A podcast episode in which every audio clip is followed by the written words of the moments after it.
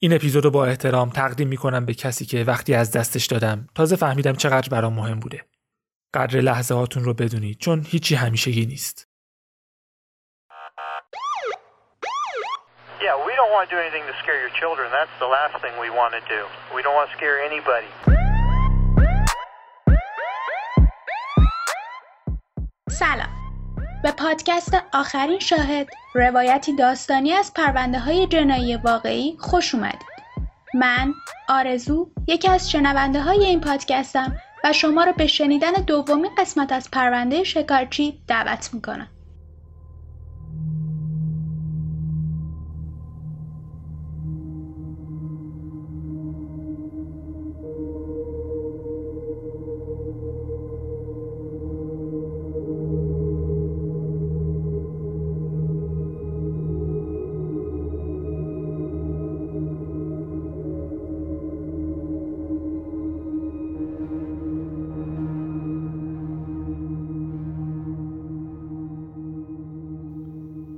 بچه های تازه به دنیا اومده واقعا دوست داشتنی و شیرینن. شاید کوچکترین چیزی هن که بشه به عنوان یه انسان بهش نگاه کرد. منظورم اینه که اگه از اون کوچیکتر باشن شاید حداقل یکی از ویژگی های ظاهری و باطنی که از یه انسان سراغ داریم از بین بره. از دید روانشناسی هم ما به چیزهای کوچیک علاقه بیشتری داریم. کنراد لورنز رفتارشناس اتریشی تو سال 1943 یه مقاله درباره همین مسئله نوشت و توش از اصطلاح بیبی اسکیما حرف زد. منظورش یه سری ویژگی های ظاهری مثل سر بزرگ و گرد، چشمای بزرگ و بینی و دهان کوچیک بود که باعث تحریک احساسات مثبت تو آدما میشه. لورنز می‌گفت تکامل ما به شکلی بوده که موجوداتی با این ویژگی ها رو با نمک و دوست داشتنی می‌دونیم و به طور غریزی دوست داریم ازشون مراقبت کنیم. همون چیزی که احتمالاً باعث بقای ما تو مسیر تکامل و انتخاب طبیعی شده. مقالات زیادی هست که نشون میده هر چقدر چیزی کوچیکتر باشه و ظاهر بچگونه تری داشته باشه علاقه بیشتری داریم که ازش مراقبت کنیم. یه چیز دیگه هم هست که ما رو به چیزای کوچیک علاقه مند می‌کنه. اینکه وقتی مثلا یه نسخه مینیاتوری از برج پیزا یا کشتی تایتانیک رو می‌بینیم از دقت و ظرافتی که برای درست کردنش خرج شده لذت می‌بریم و شگفت زده میشیم. به همه اینا باید مکانیزم جنگ یا گریز رو هم اضافه کرد. اجداد ما وقتی با چیز جدیدی روبرو می شدن دو تا انتخاب اصلی داشتن اینکه باهاش بجنگن و اینکه ازش فرار کنن و اگه با چیزی روبرو می شدن که ازشون بزرگتر بود احتمال اینکه ازش فرار کنن بیشتر می شد. این مکانیزم هنوزم تو مغز ما وجود داره و شاید واقعا درگیر نشیم یا فرار نکنیم اما این پردازش ها تو ذهنمون انجام میشه و به شکلهای دیگه خودشو نشون میده. ادموند کمپر سوم وقتی 18 دسامبر 1948 تو بربنک کالیفرنیا به دنیا اومد نزدیک 6 کیلوگرم وزن داشت که یک برابر وزن طبیعی یه نوزاد بود. جدا از اینکه انگار از همون بد و تولدش آسیب زدن به زنا رو شروع کرده بود جسه بزرگ و چشمای کوچیکش هم کمکی به جذابیتش نمی‌کرد. ابعاد غیر متعارفش تو سالهای بعدی زندگیش هم حفظ شد و خیلی ها رو میترسوند. وقتی فقط چهار سالش بود یه سر و گردن از همسن و سالاش بزرگتر بود. تو 13 سالگی 180 سانتی متر قد و 90 کیلوگرم وزن داشت و وقتی تو 15 سالگی با هیبت قول پیکرش از خونه فرار کرد و به پدرش پناه آورد نامادریش رو هم وحشت زده کرد و پازل تنفرش از زنها تکمیل شد.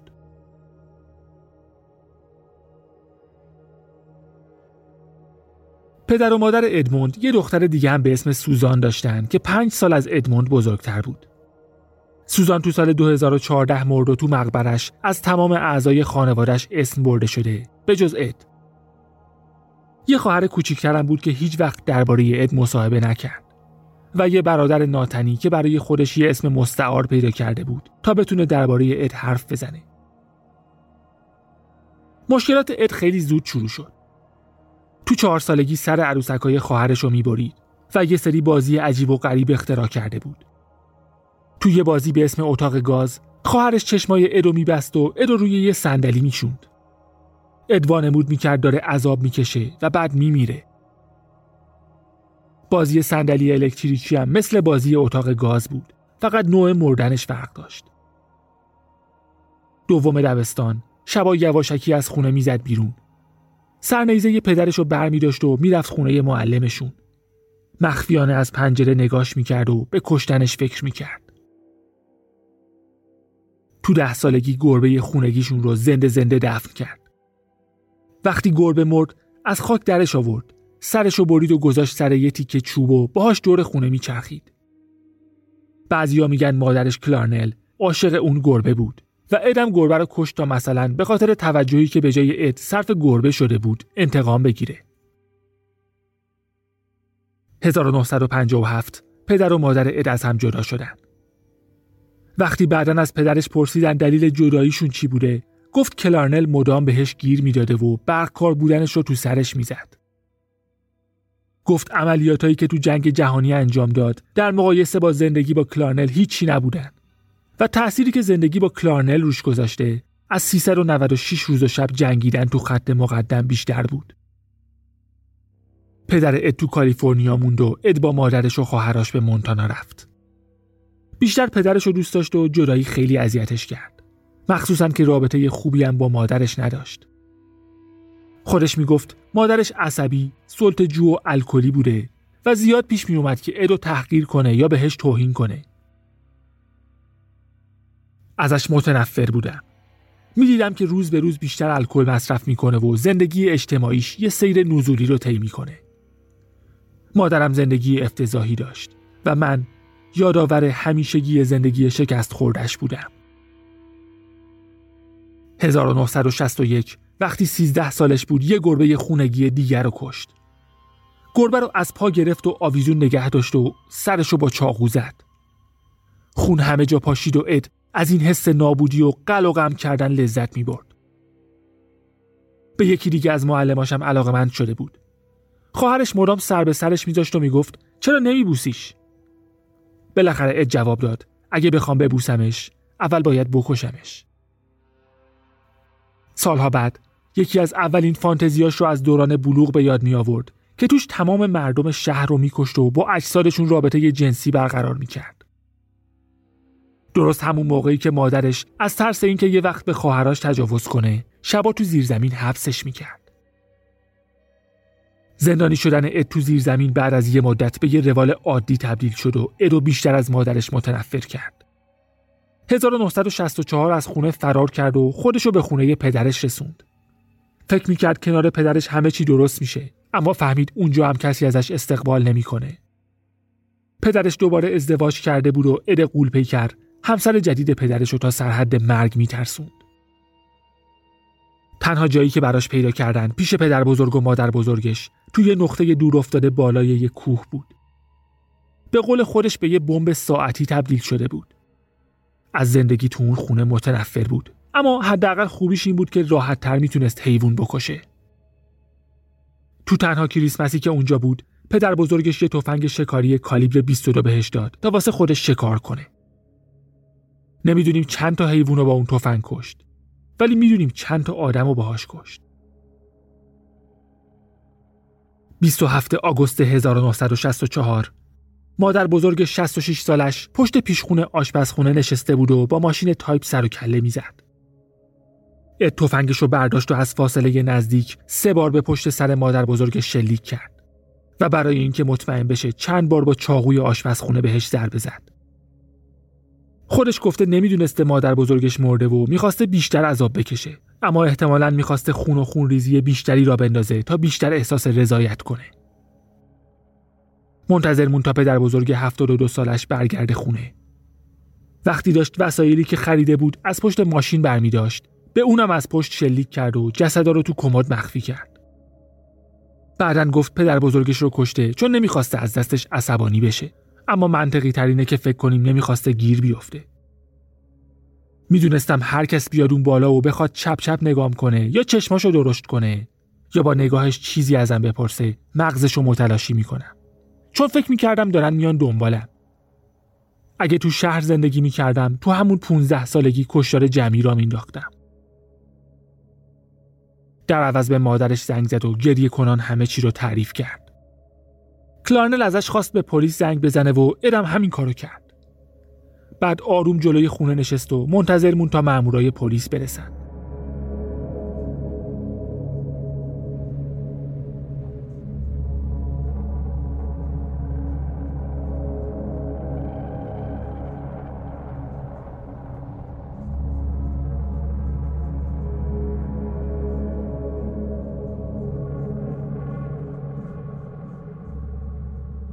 کلی تست و آزمایش روش انجام شد. معلوم شد ضریب هوشیش در حد نبوغه و پارانوید اسکیتسوفرنیا داره. ترس و استراب شدید به همراه عدم توانایی تشخیص واقعیت از توهم. فرستادنش بیمارستان ایالتی آتاسکادرو کنار نزدیک 1600 قاتل و متجاوز جنسی دیگه. اما شخصیتش بیشتر برای کارکنان آتاسکادرو جذاب بود. یکی از روانشناسا می‌گفت ات خیلی باهوش بود. کافی بود چند کلمه باهاش حرف بزنی تا اینو بفهمی اد به نظرشون باهوش و دوست داشتنی بود و خیلی زود امتیازات ویژه‌ای براش در نظر گرفتن. پنج سال تو اون مرکز نگهداری شد و تو این فاصله رئیس آزمایشگاه روانشناسی زندان شد. تو 19 سالگی مستقیما زیر نظر روانشناس ارشد بیمارستان کار می‌کرد.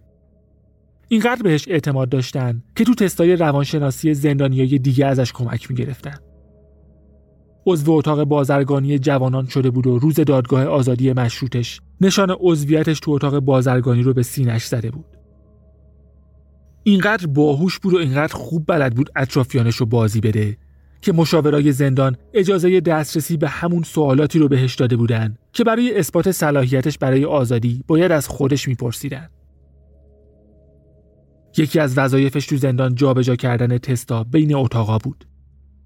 بعدا گفت تو فاصله بین اتاقا تستا رو حفظ می‌کرده. به سوابق بیمارای دیگه هم دسترسی داشت و همه شرایط لازم برای تشخیصهای روانشناسی مختلف رو یاد گرفته بود. یاد گرفته بود روانشناسا از کجا می‌فهمند واقعا درمان شده یا داره نقش بازی می‌کنه و دقیقا همون جوابایی رو می‌داد که مشاورا می‌خواستن. 18 دسامبر 1971 آزادی مشروط گرفت و چون نگرانش نبودن بعد از آزادی فقط یه بار بهش سر زدن. با اینکه توصیه شده بود با مادرش ارتباط نداشته باشه گذاشتنش پیش مادرش. بعد رفتاریای مادرش و توهینا و تحقیراش تقریبا بلا فاصله شروع شد. بعدا یادش میومد که مادرش بهش گفته هفت سال رابطه جنسی نداشتم به خاطر تو پسر قاتلم. اد دوباره به همون پسر وحشت زده و خشمگینی تبدیل شده بود که تو زیرزمین حبسش می‌کردن. مادرش به کالیفرنیا اومده بود و تو دانشگاه سانتا کروز کار می‌کرد. اوایل دهه 1970 همه جا پر از هیپیا بود و جوامع جدیدی که شکل گرفته بود برای خیلی جالب بود. زنها و مردای جوون، زیبا، مجرد و طرفدار عشق آزاد. ادم دوست داشت این دخترها رو ملاقات کنه. دوست داشت دوست پیدا کنه و یه زندگی جدید شروع کنه. اما زبونشون رو بلد نبود. هیچ شباهتی به پسرای همسن و هم دورش نداشت. غریبه بود. سالای مهمی رو تو زندان از دست داده بود و وقتی از زندان بیرون اومد خیلی چیزا تغییر کرده بود. به قول خودش انگار وارد یه سیاره دیگه شده بود. چند ماه سعی کرد زندگی عادی داشته باشه. مدرک کالج گرفت. می‌خواست پلیس بشه اما با اینکه سوء سابقش قبل از سن قانونی مهرموم شده بود نتونست. به جای پلیس وارد راهداری شد و با پولی که جمع کرد یه موتورسیکلت خرید. با موتورش تصادف کرد و سرش ضربه خورد. اما با پول بیمش یه فورد گلکسی زرد 1969 خرید. اون موقع hitchhiking برای خیلی از دخترای جوان روش اصلی حمل و نقل بود. ادم با خوشحالی سوارشون می‌کرد و خیلی زود با خوشحالی اونا رو میکشت. پنج سال و نیم حبس بود. به قول خودش تارنکبوت بسته بود. پس زیاد سفر می‌کرد تا آزادیشو به رخ بکشه. بیشتر به رخ خودش. یه برچسب پارکینگ دانشگاه هم از مادرش گرفته بود تا راحت تر تو محوطه دانشگاه رفت و آمد کنه. مادرش بهش می‌گفت هیچ وقت نمی‌تونه دخترای جذاب دانشجو رو به سمت خودش بکشه. مادرم تو دانشگاه کار می‌کرد اما هیچ وقت منو به دخترها معرفی نمی‌کرد چون منم مثل پدرم بودم و لیاقت هیچ کدوم از اون دخترها رو نداشتم. این تحقیرا بالاخره کار دستش داد. دخترای دانشجو نقش همون گربه های خونگی رو بازی می‌کردن. اول دخترها رو سوار می‌کردم تا با همسن و سالای خودم آشنا بشم و باهاشون دوست بشم. تا 150 نفرم رفتن. می‌خواستم باهاشون یه رابطه رمانتیک داشته باشم اما نمی‌دونستم چطوری. پس گفتم بهشون تجاوز می‌کنم. اما شناسایی می‌شدم. پس باید میکشتمشون. اینطوری هیچ شاهدی نبود. کسی هم دنبالم نمیومد. اگه میکشتمشون نمی‌تونستن دست رد به سینم بزنن. ببخشید که خیلی با خون سردی میگم. اما چیزی که نیاز داشتم این بود که یه تجربه به خصوص با اون شخص داشته باشم و اونطور که خودم دلم می‌خواد مالکش باشم. باید اونا رو از بدنشون تخلیه می‌کردم.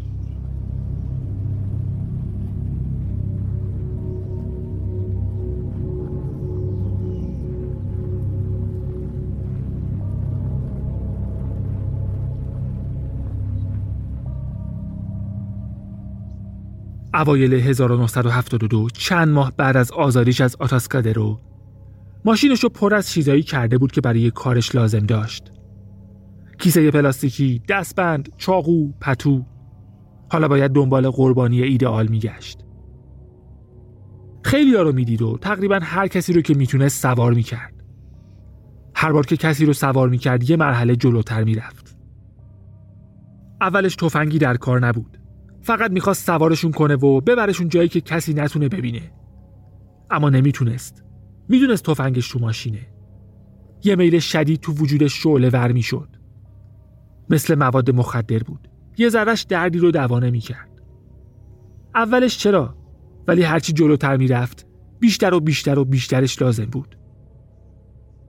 هفته می 1972 دو تا دانشجوی 18 ساله رو سوار کرد. ماریان پشی و آنیتا لوچسا ماریان 155 سانتی متر قد داشت. یه سویشرت قهوه‌ای و شلوار جین آبی پوشیده بود. با چشمای آبی و موهای تیره. آنیتا تقریبا هم قد ماریان بود. بلوند با عینک فریم طلایی و یه تیشرت سفید که روش دو بنده جین پوشیده بود. جسه بزرگ اد پشت فرمون کمتر به چشم می اومد. ضمن اینکه بلد بود چطور فریبشون بده. اگه از پنجاه متر اون طرفتر می‌دیدن آب دهنش را افتاده معلوم بود که سوار نمی شدم. در عوض ساعتش رو چک می‌کرد. طبیعی برخورد می‌کرد و خودش رو مشتاق نشون نمی‌داد. یه عینک مخصوص می‌زد تا درس خون به نظر بیاد. برای سوار کردن دخترها عجله نمی‌کرد. ماریان به نظر ادی دختر جذاب بود ولی زیادی خودش رو لوس می‌کرد. کل اروپا رو hitchhike کرده بود اما حالا که به اد رسیده بود حاضر نمی‌شد سوار بشه. دوستش آنیتا راحت تر بود و سری پرید روی صندلی جلو. ماریانم بالاخره سوار شد اما تو کل مسیر همش ادو چک می‌کرد. آنیتا بیشتر خوشو بش می‌کرد. حتی یه چشمکم به اد زد. اد خندید اما جدی نگرفت. یه دختر 18 ساله که کلش زیادی باد داشت. اد فکرش پیش ماریان بود که روی صندلی عقب نشسته بود. با اون چشمای آبی زیبا و موهای مشکی زیبا. همینطور که تو آینه نگاش می‌کرد براش نقشه می‌کشید. بردشون یه جایی دور افتاده. ماشین رو خاموش کرد و تفنگشو در آورد. زورشون به اد نمی‌رسید. راه فرارم نداشتن چون در ماشین از تو باز نمی‌شد. آنیتا رو بست و انداخت تو صندوق عقب. بعد رفت سراغ ماریان. می‌خواست بهش تجاوز کنه. لباسش رو در آورد. اما نتونست. قبلا انجامش نداده بود و انگار خجالت می‌کشید. ناتوانیش عصبیش می‌کرد. پس یه چاقو در آورد و اینقدر زدش تا بمیره. باید میافتاد و میمرد اما نمرد. خودش تو فیلم دیده بود. وقتی به کسی چاقو می‌زنی جون میده و میمیره اما اینطوری نشد. همه جاشو چاقو زد اما اصلا جواب نمی‌داد. بالاخره گلوش رو برید و اونجا بود که فهمید اصطلاح گوش تا گوش از کجا میاد.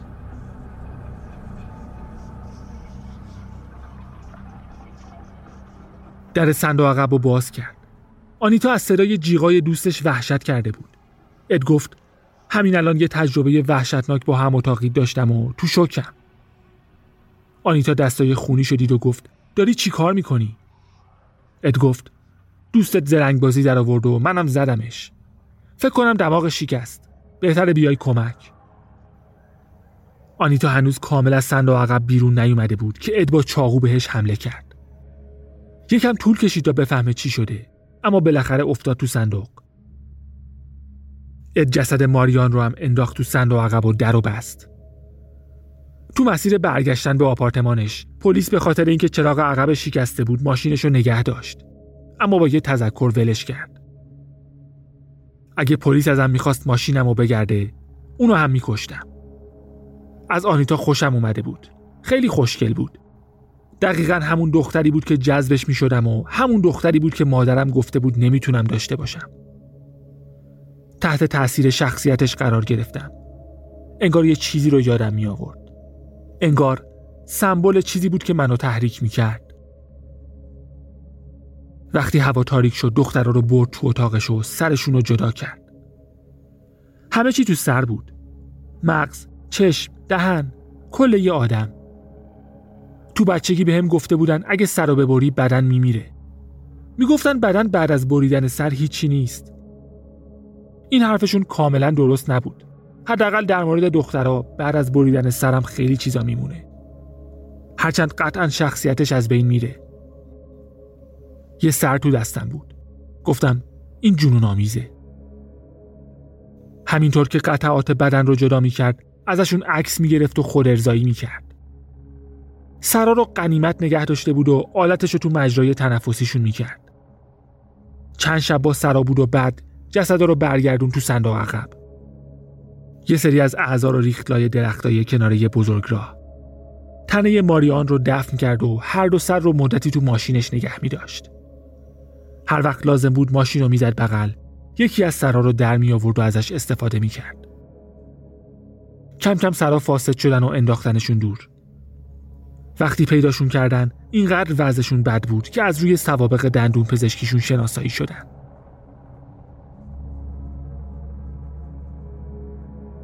قربانی بعدی یه دانش آموز 15 ساله به اسم آیکو کو بود. 14 سپتامبر 1972 آیکو به یه جلسه تمرین رقص می‌رفت. خوشحال بود که به خاطر استعداد زیادش بهش اجازه داده بودن تو نمایش رقص کره بزرگسالان شرکت کنه. ماشین نداشتن و باید با اتوبوس می‌رفت. روز قبل با مادرش لباسش رو آماده کردن و آخرین اصلاحاتش هم انجام دادن.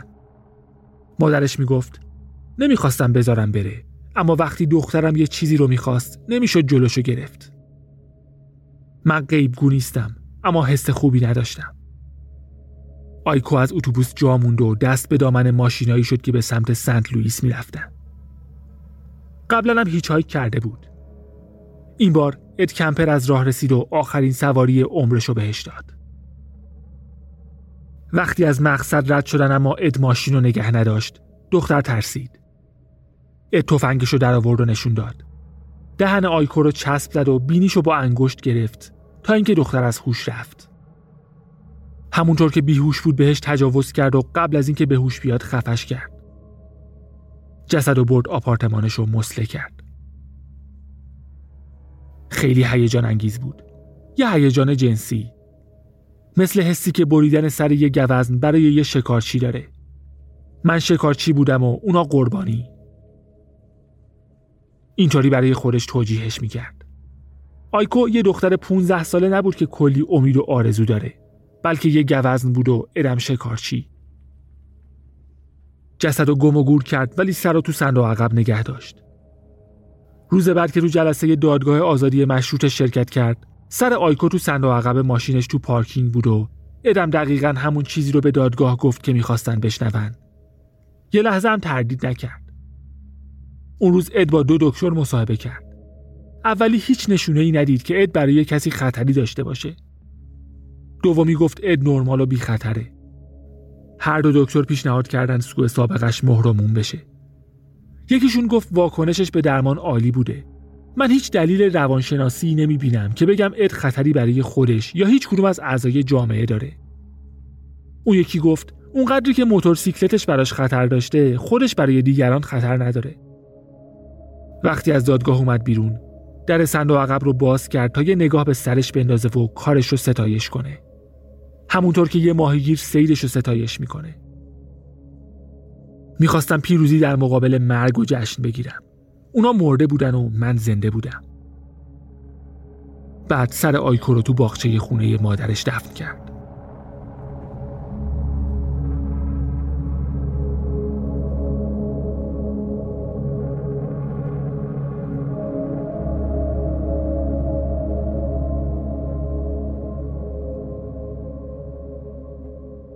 با اینکه خانواده دخترها پیگیرشون بودن اما به لطف یه قاتل سریالی دیگه که همزمان تو همون قلم رو کار می‌کرد و هیچ هایکرا رو میکشت دست پلیس از اد کمپر کوتاه بود اول فکر می‌کردن همه قتل کار یه نفره قاتل دوم هربرت مولن بود که 13 نفر رو کشت و وقتی دستگیر شد گفت برای این آدم میکشته که از زمین لرزه جلوگیری کنه. می‌گفت تو جنگ ویتنام اینقدر آمریکایی کشته شده که جلوی زمین لرزه رو بگیره. اما وقتی سر و صدای جنگ خوابید، خودش مجبور شده بود دست به کار بشه و برای طبیعت خون فدا کنه. هربرت تو مدرسه خوشاتیه ترین دانش آموز بود و فکر می‌کنن به خاطر مصرف الستی دچار توهم شد. جالبه بدونید اد کمپر و هربرت مولن بعدا هم سلولی شدن. اد می‌گفت هربرت عادت داشت وقتی کسی می‌خواد تلویزیون ببینه سر و صدا کنه و آواز بخونه. ادم یه بار یه لیوان آب ریخت تو صورتش. وقتی پسر خوبی بود بهش بادوم زمینی می‌دادم. جواب داد چون بعد از یه مدت برای آواز خوندن اجازه می گرفت. به این میگن درمان اصلاح رفتاری. یعنی اد کمپر در حدی قدرت کنترل اطرافیانشو داشت که می‌تونست رفتار یه قاتل سریالی دیگر رو مطابق میل خودش تغییر بده. اما برگردیم به 1973. تو دانشگاه سانتا کروز اطلاعیه زده بودن تا از کشته شدن دخترای بعدی جلوگیری بشه. از دخترها خواسته بودن شبا تو خوابگاهشون بمونن و درا رو قفل کنن. اگه حتما باید برید بیرون دو نفری برید. اگه ماشین گشت پلیس رو دیدید براش دست تکون بدید تا شما رو برسونه. از اتوبوس استفاده کنید. اگه از محوطه دانشگاه خارج میشید به یه نفر بگید کجا میرید. بگید چطور بهتون دسترسی پیدا کنن و تقریبا چه زمانی برمیگردید. سینسیا آن شال 19 ساله اشتباه کرد و 8 ژانویه 1973 سوار ماشین اد کمپر شد. اد همون روز یه روگر کالیبر 22 خریده بود. با یه سری از پلیسای محلی هم دوست شده بود و مرتب باهاشون آبجو می‌خورد. سینسیا برای گذروندن زندگیش بچه داری می‌کرد و اتفاقا یکی از بچه هایی که ازش پرستاری می‌کرد بچه یکی از مامورای پلیس سانتا کروز بود که با کمپر آبجو می‌خورد. اد با تفنگ جدیدش به سینسیا شلیک کرد. جسد رو برد آپارتمان دوپلکس مادرش و وقتی مادرش سر کار بود با جسد رابطه جنسی داشت. اعضای بدن رو تو پلاستیک تو کمد مخفی کرد و سرش رو هم بیرون پنجره اتاقش تو باغچه دفن کرد. دو روز بعد گشت آزادراه دو تا بازوی بریده شده کنار جاده پیدا کرد. چند روز بعد یه تنه تو مرداب پیدا شد. دو روز بعدش یه مش سوار یه دست چپ پیدا کرد. چند روز بعدم پایین تنه تو آب پیدا شد. همه مال سینسیا بودن و آزمایشا نشون داد فقط سر و دست راستش پیدا نشده. پنجم فوریه اد و مادرش دوباره دعواشون شد. سر هر چیز کوچیکی بحثشون بالا می گرفت و صدای دعواشون تا خونه های کناری هم می رسید. اد از خونه زد بیرون و می‌دونست اولین دختر جذابی که ببینه میمیره. معمولا دنبال دخترای جذاب می‌رفت اما اون شب اینقدر عصبانی بود که حاضر بود هر کسی رو سوار کنه. روزالین تورپ 22 ساله معمولا با اتوبوس رفت و آمد می‌کرد. اون روز زیاد تو کتابخونه مونده بود و حوالی نه شب در حالی که کلی کتاب زیر بغلش بود به امید اینکه به آخرین اتوبوس برسه به سمت ایستگاه رفت. بارون میومد. اد قربانیشو زیر نور ایستگاه اتوبوس دید. برچسب مخصوص پارکینگ دانشگاه هم کارشو راحت تر می‌کرد. شیشه رو کشید پایین و گفت اتوبوس رفته سوار شو میرسونمت. یکم جلوتر آلیسون لویی 22 ساله رو دیدم. آلیسون هم برچسب پارکینگ رو دید ضمن اینکه روزالین هم روی صندلی جلو نشسته بود. پس برای سوار شدن شک نکرد. تو مسیر اد بی مقدم تفنگش رو در آورد و به روزالین شلیک کرد. آلیسون ترسید و سعی کرد فرار کنه. ادم به سمت شلیک می‌کرد. دختر روی صندلی عقب بود و اینقدر تکون می‌خورد که گلوله های اد دوبار خطا رفت. بالاخره یه گلوله به گیجگاهش خورد اما هنوز نمرده بود. پس دوباره شلیک کرد. با همون وضعیت از گیت دانشگاه رد شد. به نگهبان گفت دخترها مستن و داره میرسونشون خوابگاه. همه چی داشت ساده تر می شد و اد کمپرم داشت مهارت بیشتری پیدا می کرد. به جای خوابگاه رفت آپارتمان مادرش. با جسدا رابطه جنسی داشت و گلوله ها رو هم از بدنشون بیرون آورد تا ریسک دستگیریش کمتر بشه. هرچند اعتماد به نفسش بیشتر شده بود و جسورتر شده بود. دوست داشت تا مرز دستگیر شدن بره اما دستگیر نشه. وقتی جسدا رو مسلمی کرد از عمد پرده های اتاق نکشید. یکی از همسایه ها پشت پنجره بود و کافی بود سرش رو برگردونه. بیشتر از دو هفته بعد دو جسد تو اقیانوس پیدا شد که سر نداشتن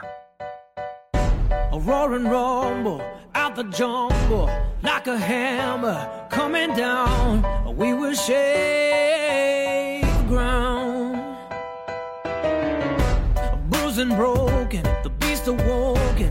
There's a monster coming out, and no we're safe and